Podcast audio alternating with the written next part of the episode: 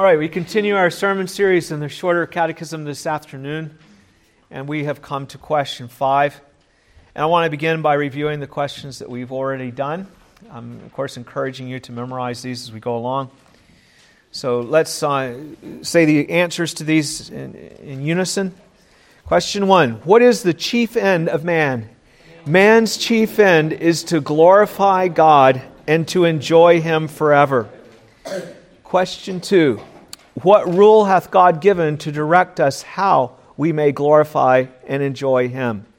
The Word of God, which is contained in the scriptures of the Old and New Testaments, is the only rule to direct us how we may glorify and enjoy Him.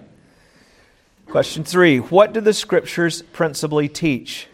The scriptures principally teach what man is to believe concerning God and what duty God requires of man. Question four What is God? God is a spirit, infinite, eternal, and unchangeable in his being, wisdom, power, holiness, justice, goodness, and truth. And then today, we move into question five. It's another question about God Himself. And the question is question five are there more gods than one? There is but one only, the living and true God. You realize what you just said? Just one God? That's something that is offensive for people to say today in this world that there's only one true and living God. When Christians confess that there is only one true God, we are claiming that everyone else is worshiping false gods. Paul makes this quite clear in 1 Corinthians 8. I invite you to turn there, 1 Corinthians 8.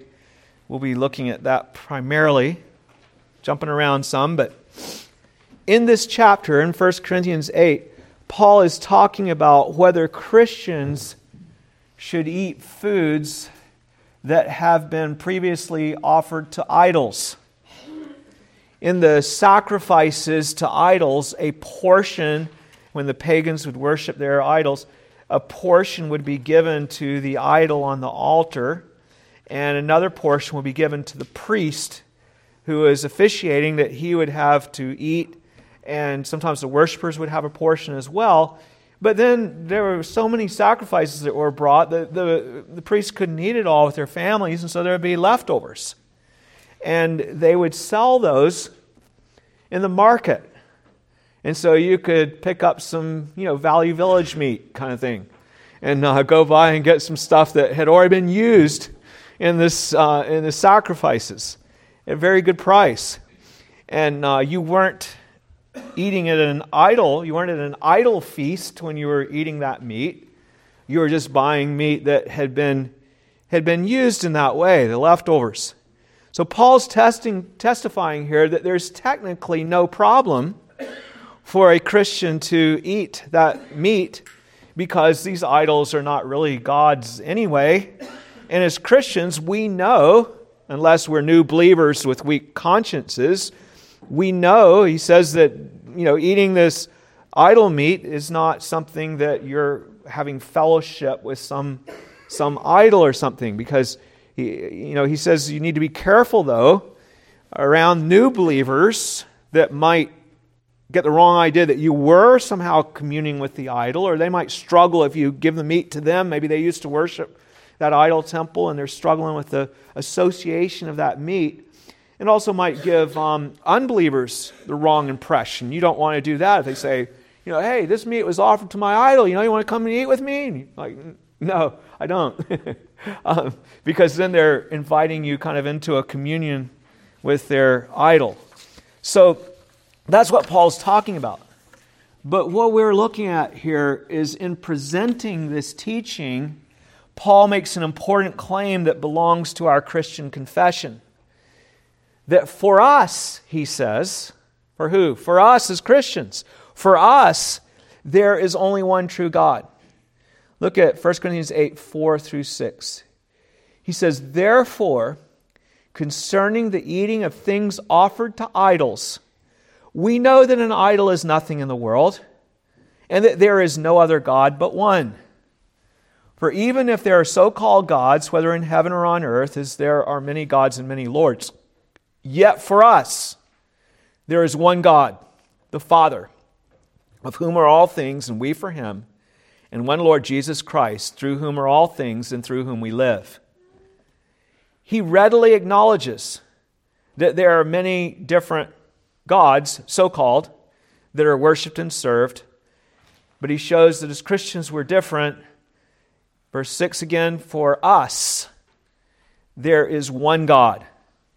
You can see how Paul identifies the uniqueness of God in this passage. He is, God is, verse 6, the Father of whom are all things. That's what distinguishes the true God from all others. He is the creator of all things.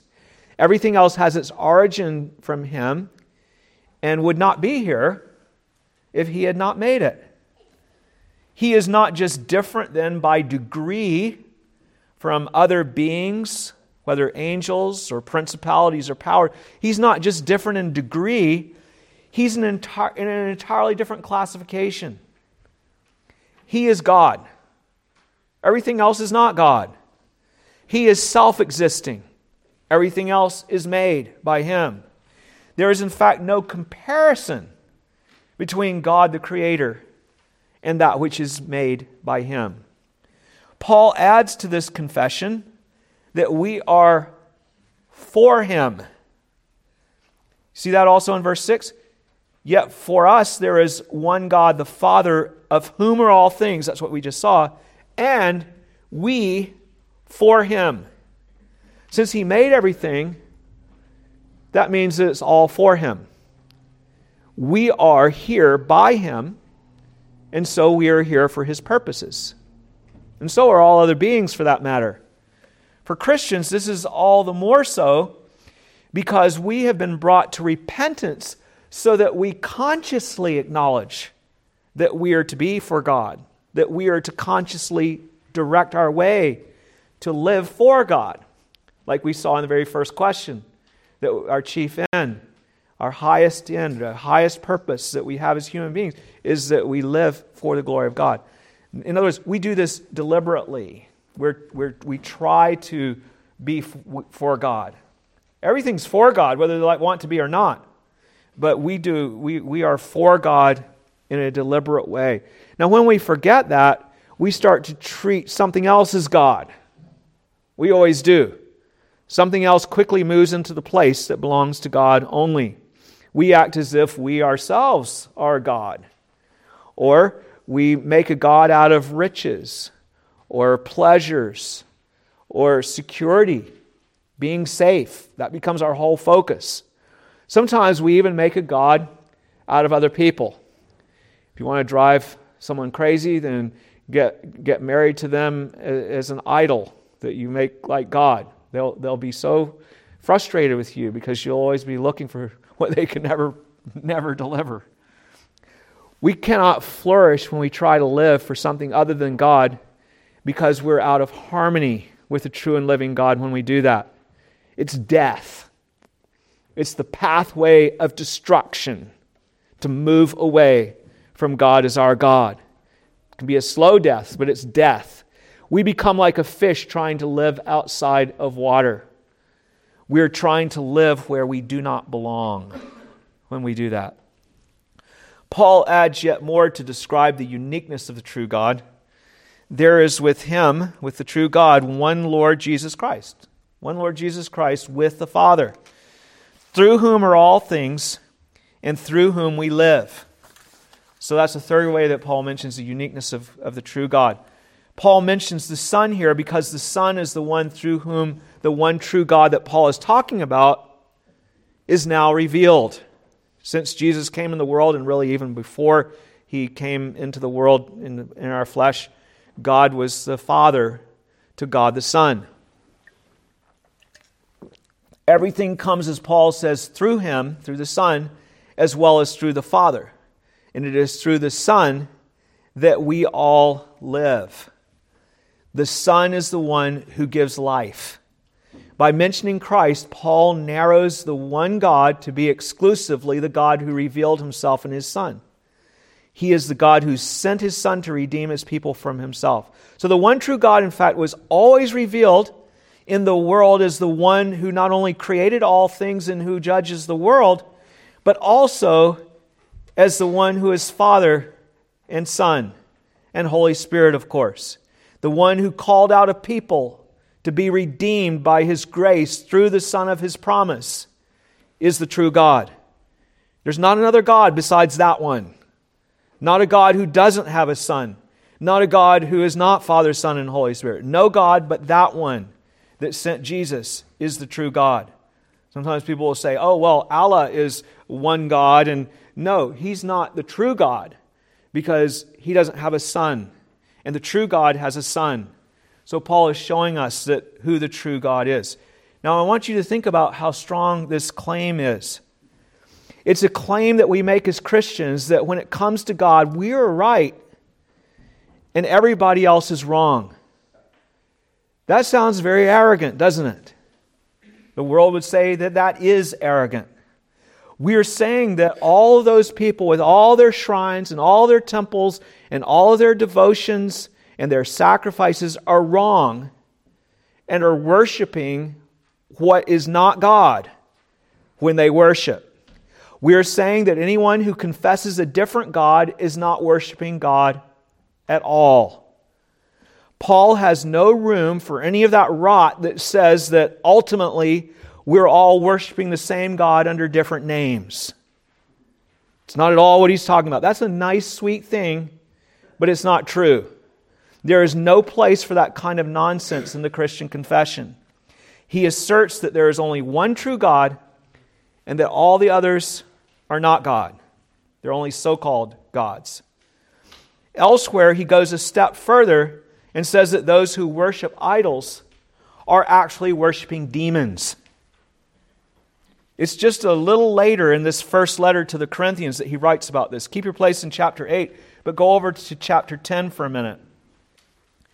Here he is insisting that Christians should never worship in an idol temple because those who worship idols are essentially worshiping demons.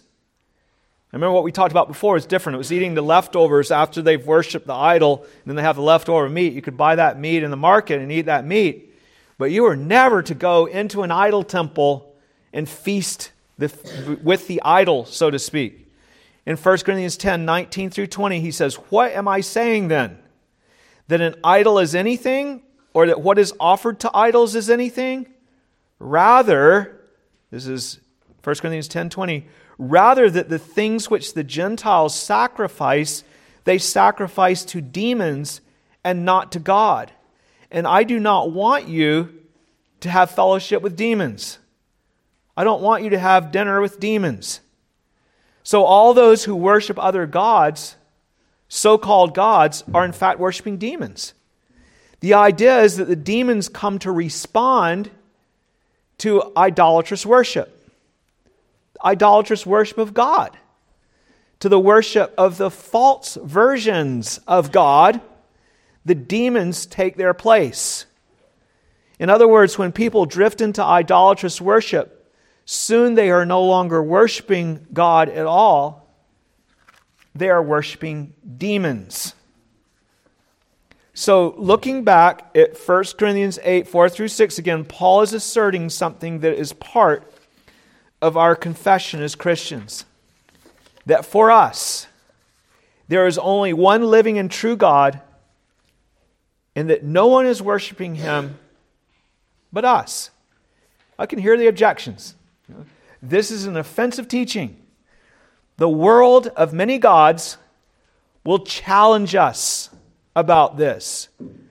First challenge, they'll say, How, can you, how do you know that you are right? Are you Christians saying that you are right and everybody else is wrong? I think I've told you about this before, but when I was a new Christian, I remember I went to my mother's Sunday school class at the liberal church that I grew up in. I didn't know that the church, the minister didn't believe uh, that Jesus rose from the dead at that time, so I went to church when I came home in the summer as a new Christian. And in that class, they were discussing about Paul being arrogant and how he had a problem with arrogance. And some of them were saying, Oh, I don't think he does. And they were going back and forth because Paul asserted things like this.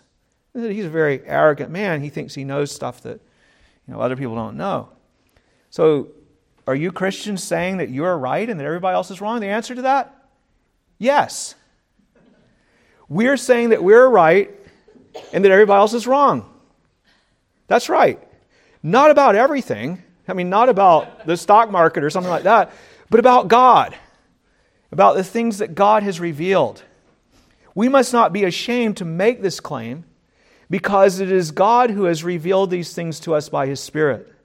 We are not claiming by any stretch that we have superior wisdom to others or that we've figured out everything by our diligent searching. That, you know, I've done more research than you have. I've heard, heard people arguing about that. Well, I've searched for God more than you have. No, I've done more. Well, that's not the point.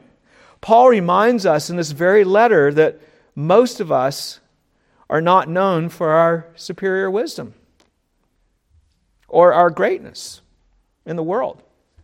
In fact, in, in chapter 1 of this same letter, 1 Corinthians, he says that God has particularly chosen us because we're not all that wise are not all that great. That generally speaking, the people that he chooses for his own are the ones who are not something of superior wisdom or greatness in the world. It's interesting because Paul was, he's one of the smartest guys around. But as a general rule, it's not how he operates. 1 Corinthians 1.26, he says, For you see your calling, brethren, that not many wise, according to the flesh, not many mighty, people in high positions, not many noble are called. But God has chosen the foolish things of the world to put to shame the wise. And God has chosen the weak things of the world to put to shame the things that are mighty. And the base things of the world and the things which are despised, God has chosen, and the things which are not, to bring to nothing the things that are, that no flesh should glory in his presence. So, what are we doing as Christians? When we say we're right, and everybody else is wrong about God, we're just telling what has been revealed by God not what we have figured out because we're smarter. It's not because it's more complicated that we believe it, it's because it's true. He explains that it was not by our natural ability that we came to know the truth about God, but because of the call and revelation of God to us by His Spirit. In 2:14 he says, "But the natural man does not receive the things of the Spirit of God. A man left to himself for they are foolishness to him, nor can he know them because they are spiritually discerned. And in 2:10 he says, "But God has revealed them to us through his spirit." And in 2:13 he adds, "These things we also speak not in words which man's wisdom teaches, but which the Holy Spirit teaches, comparing spiritual things with spiritual." So we're not trying to make some kind of big, complicated philosophical arguments about God and all those kind of things, but we're simply receiving what is known to all, but suppressed and denied. This is what gives us confidence. Not ourselves, but God's Word. Paul's whole point is that our confidence does not rest in our own ability, but in that we have received revelation from God Himself. God's Spirit has convinced us of the truth, and therefore we are convinced. We know the truth and we can't deny it because God has shown it to us. I've sometimes explained this of it being like a joke that when you don't understand like a, a joke that's told and everybody's laughing and you're, and you're going, oh, I, don't, understand what I don't, I don't get it. And then you get it. Oh, I get it. Now you can't go back again and not get it anymore. Once you get it, you get it. And you can't you can't say, "Oh, I don't see it. Oh, it's confusing. I don't understand. I'm not sure. I don't understand." And the other people are going, "I don't get it." Once they get it, they get it. What, what is it that the Spirit has revealed to us, enabled us to see and know? The Spirit enables us to receive the gospel. We come to see and be convinced what is very, very obviously true. It's not complicated that we have sinned against our Maker, the one who made us. And we come to see that Christ is the Savior for sin. We will not fully admit our sin until we also hear and see the mercy of God in Christ because in the way of salvation that God has provided because it's too hard for us to accept sin until we see that there is mercy also. Some of you grew up with the gospel, you heard this all along, and it's just the plain truth. But once the Spirit convinces us of Christ and of our sin, there's no way to turn back and deny and not be able to see that we're desperate sinners and that we can't save ourselves and that the only way to be saved is through, through Christ. You, you, you can't get away from the truth. We've heard the truth from God, we've received it from Him. Once you get it, you can't not get it. Now, once we are convinced, we become one of those that Paul describes who knows the true God, the only true God, when Paul says in 1 Corinthians 8 6, Yet for us, there is one God, the Father, of whom are all things, and we for him, and one Lord Jesus Christ, through whom are all things, and through whom we live we are now in connection with the living and true God and with his Son, Jesus Christ our Lord. And for us, there's no one else, there's no other God. We know the truth and we're confident in asserting that all gods but this God are no gods at all. If you meet Christians who say that Jesus is a way for them, but that other people have other ways of coming to God, then you know that they're not really a Christian. They don't get it. They don't see yet clearly what it really is to be a Christian. They're not really resting in the salvation that God has given. They don't understand. If you think there's other ways, you don't get it. You haven't seen yet, you haven't been enlightened. So, our confidence then, it's not that we consider ourselves wiser or greater or anything, it's that God has revealed the truth. I can hear another objection. The world will say, How can so many people all be wrong about God? Well, Paul says that there are many gods and many lords that are worshiped. Where did all the confusion come from? How can so many people be wrong? Let me answer that question. The Bible is very clear about that. The Bible teaches that all the confusion about the true God is a result of our idolatry. The very thing that Paul is talking about in 1 Corinthians 8. Idolatry begins with adjusting God to your own like, liking. Not, of course, you can actually change God. You can't do that. He's unchangeable. But that you change what you believe about Him simply because you want to think about Him in a different way that pleases you more. Idolatry is often a group effort that's engaged in over several generations. So understand that we all started out the one true God the knowledge of God. Adam and Eve knew that there was only one God. They, the God they knew was the one who would one day be revealed in Jesus Christ. Even after the fall, they still knew the one God, the one true God, and actually received the first ever promise of Christ who would, who would call out a people and for himself and would deliver them from Satan and bondage to him and, and bring them back to God.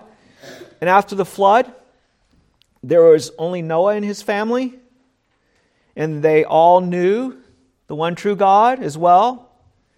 But in both cases, within a generation, people were already starting to worship God in idolatrous ways.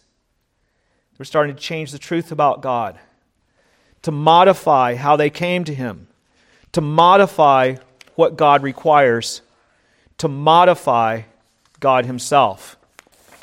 The process of idolatry is described in Romans 1 20 through 25. Let's take a look at that. Romans 1, verse 20. First, that they all knew God, but wanted to change the truth about him. Scripture testifies to that. Romans 1:20 says, "For since the creation of the world his invisible attributes are clearly seen, being understood by the things that are made, even his eternal power and Godhead or divine nature, so that they are without excuse." Because although they knew God, they did not glorify him as God, nor were they thankful, but became futile in their thoughts, and their foolish heart was darkened. They all started out, but then they made their modifications. Second, that they began to make major modifications in the way they thought of God and the way they worshiped Him. They made idols and they worshiped Him by idols. At first, they worshiped the true God by idols. Romans 1 22 through 23, though, says, Professing to be wise, they became fools and changed the glory of the incorruptible God into an image made like corruptible man, and birds, and four footed animals, and creeping things. No, they began to change the way that they looked at the true God. Then God left them to live degraded lives of immorality. Romans 1:24. Therefore God also gave them up to uncleanness in the lust of their hearts to dishonor their bodies among themselves, who exchanged the truth of God for the lie and worshiped and served the creature rather than the creator who is blessed forever. Amen. That's what you could find in the Roman in the Greco-Roman culture where where Paul was ministering when he wrote this. And it's what you find increasingly in our culture as well. You can see from this how we ended up with so many different gods. You have a number of different communities or families who, over the years, are practicing idolatry. Okay, so here they are. There's a little group over here, a group over there, different parts of the world as people are spreading out into the world. They're practicing various forms of idolatry. At first, they make a few modifications about God and how He's worshiped, they just tweak it a little bit. Then greater modifications are made so that God becomes for them more and more like, what did Paul say? Birds and beasts and people and whatever, or impersonal forces sometimes. They move in that direction, they move in different directions. Whatever. Idolatry always weakens God. It always makes him less holy. I'm talking about perception of the people, of course, that are worshiping. Uh, less holy, less present because it is His holiness and infinite presence that really makes people uncomfortable. And so they start to make it so that He's not so all knowing and all present and all those things that we looked at uh, last time when we looked at God. Things that make them uncomfortable. I'm not comfortable with that. So, the, the idolatry, you begin to shave these things away from God.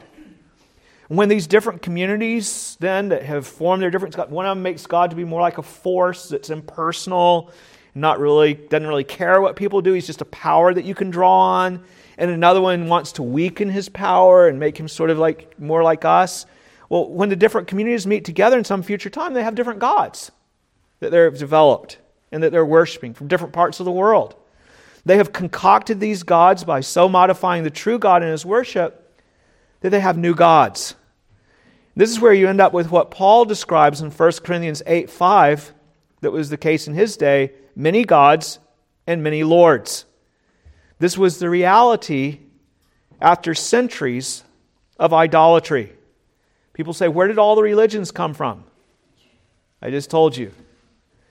But when Jesus Christ calls us by his Spirit to salvation, we are set free from this idolatry and we're brought back to the one true God. We come back to the true God and to the true way to approach God, which is through Christ. Again, 1 Corinthians 8 5 through 6.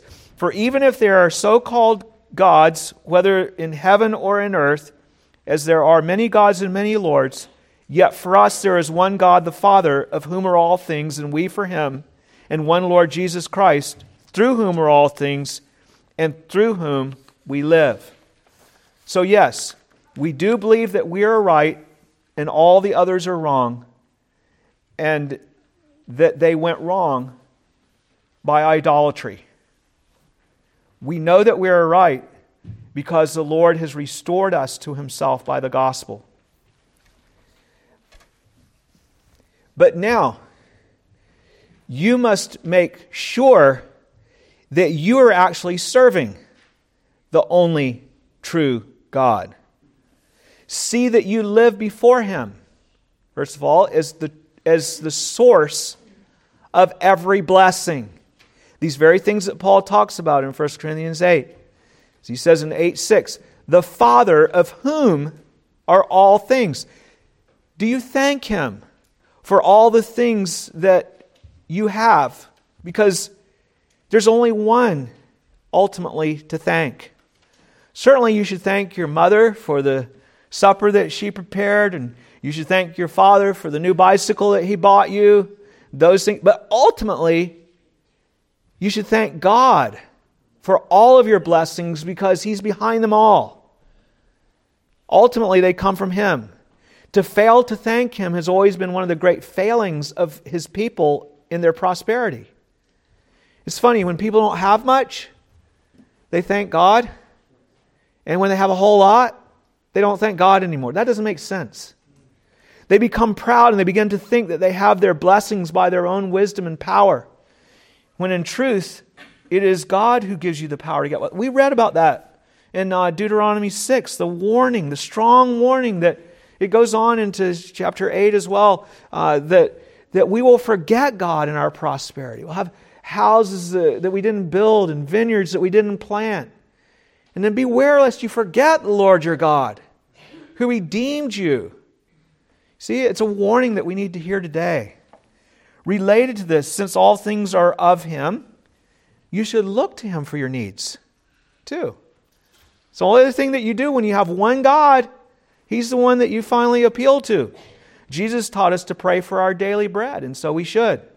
Pray for your work and for your success at work. Ask God's blessing when you begin a new project, new venture, when you go on a journey. Ask Him for safety.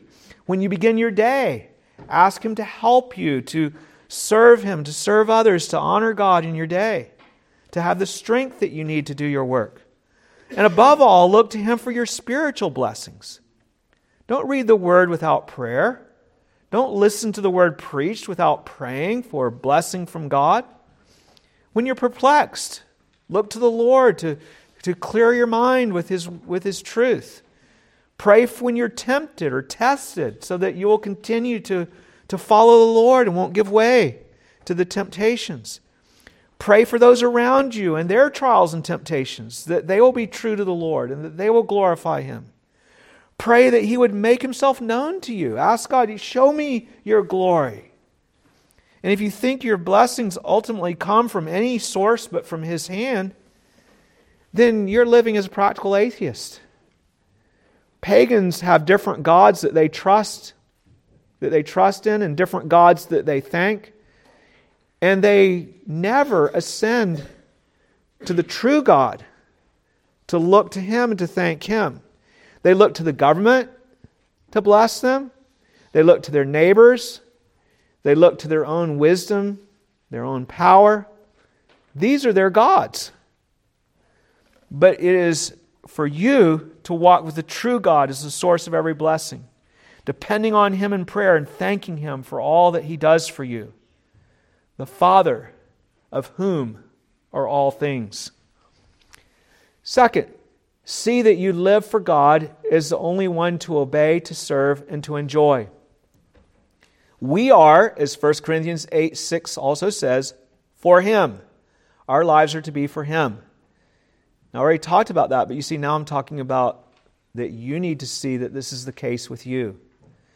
When you have multiple gods, you can choose which one you want to obey. You're like the child that wants to go outside, and you ask your mom if you can go outside, and she says, No, no, I don't want you to go outside. And so then you sneak over to your dad. You say, He wasn't listening. You say, Hey, can I go outside? And he says, Sure. So you go outside and your mom says, hey, right? You got two different ones that you asked for. People often turn to idols so that they can get new rules because they don't like the rules that God has. Look at all the churches today. Churches that have a God that does not call wives to submit to their own husbands. don't like that. Oh, our God, we don't, our God doesn't, doesn't, doesn't hold that. What God is that? Okay, or a God that says it's okay for two men to have sex or two women to have sex or for unmarried people to have sexual relations. What God is that? It's a different God. It's an idol. Why do we do that? I want different rules. I don't like these rules. I'm going to go over to this idol.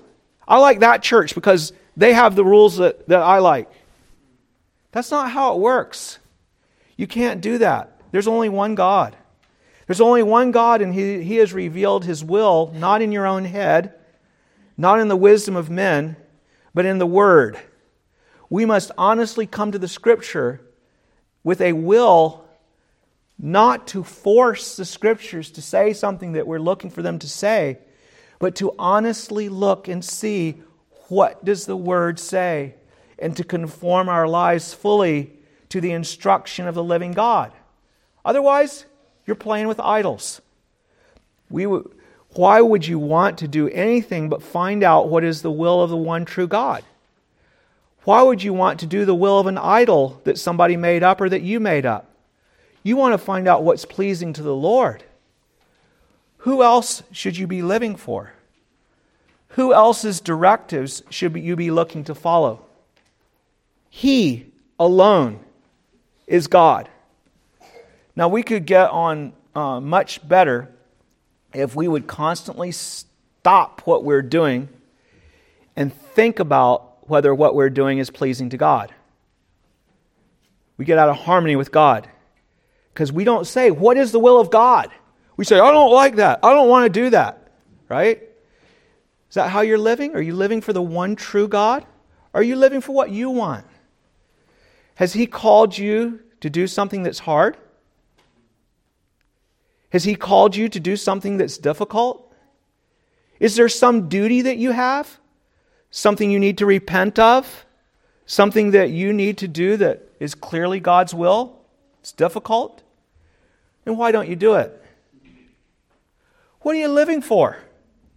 An idol? Does he, call, does he not call you to deny yourself and take up your cross? To crucify your affections and lusts that war against your soul? Is that the true God that says that? That's what we read in His Word. So, is there another God that you can go serve instead? Confirm, conform your whole life to your Heavenly Father my dear friends. This is what living is about. This is living at its best. Not stubbornly doing what an idol wants, what you want, but conforming to God. And live also that you might know Him. He is your God. He is the one to praise and adore. His power and goodness are seen in His works. How beautiful is that love that caused Him to send His Son to die on the cross? Meditate on that. Look at him. Look at the beauty. You look at other things and find them beautiful and attractive. This is where the fullness of glory and beauty is all originates. What wisdom is his in the things that he has made? What wisdom is seen in his providential working? What wisdom is found in his word? There's so much here from God. Devote yourself to knowing him in particular because only he is God. We are here for Him. That's why we're here. And finally, see that you cling to Him as the God who sent Jesus to save us. Christ is, as 1 Corinthians 8 6 says, the one Lord Jesus Christ, through whom are all things and through whom we live. As we've seen today, the true God is the Father of Jesus Christ. There's no other way of salvation. Jesus said it. John 14, 6, I am the way, the truth, and the life. No one comes to the Father but by me. He didn't come to no purpose, for no reason.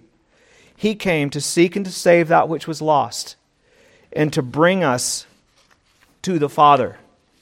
He came to give us the Holy Spirit so that we could be born again, and so that we could live for God and turn to God for salvation and walk with God in the way I've just been talking about with as our God.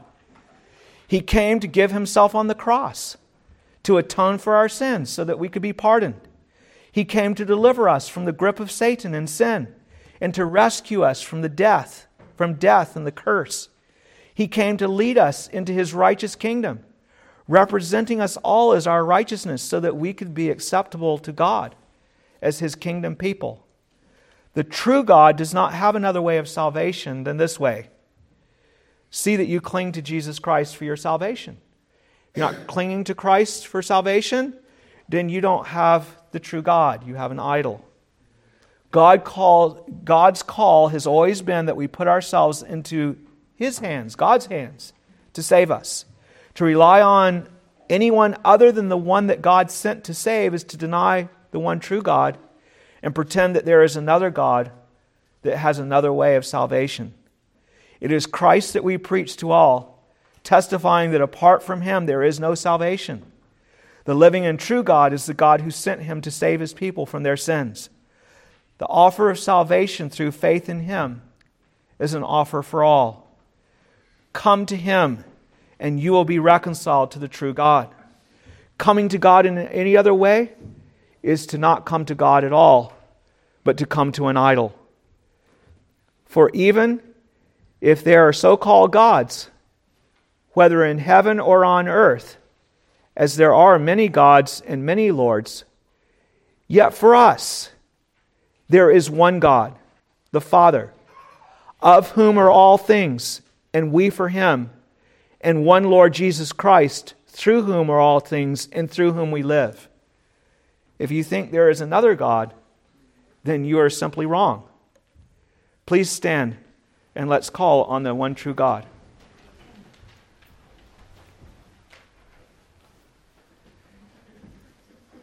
Heavenly Father, we thank you that you have clearly revealed yourself as the one and only God. And we know that this is the thing that probably causes more offense than anything else that we believe as Christians. Everybody wants Christians to also worship the emperor or to also worship some other God that's supposed to avert a storm or some God that is the, the uh, collective idea of the society of the day that we somehow are supposed to conform and to bow to the principles of that government or that agent or whatever it is, Lord. Uh, there's always someone else that's calling for, for the place that belongs only to you. And we pray, Lord, that you would help us, Lord, as we find perhaps the greatest battle within ourselves. Lord, we have our own passions and desires, sinful passions and desires, often conflict with, with your will. And we pray, O oh Lord, that you would help us, Lord, to be delivered from those sinful passions and desires, that we would be able to live simply for you. Father, that we would quit messing around, that we would quit playing games, we would come and serve you wholeheartedly. Lord, we come so short, come so short of your glory. So much sin in us, so much uncleanness. Father, help us to recognize that you are the only God, the one who is revealed in your word, the one who is revealed in your Son.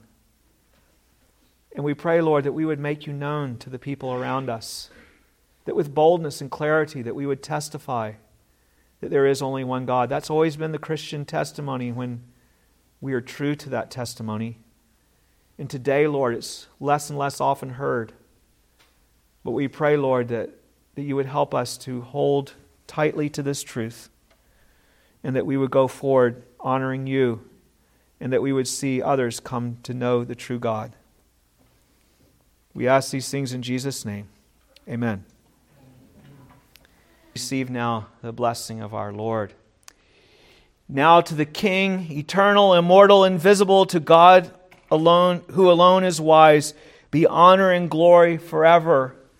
And the grace of our Lord Jesus Christ be with you all. Amen.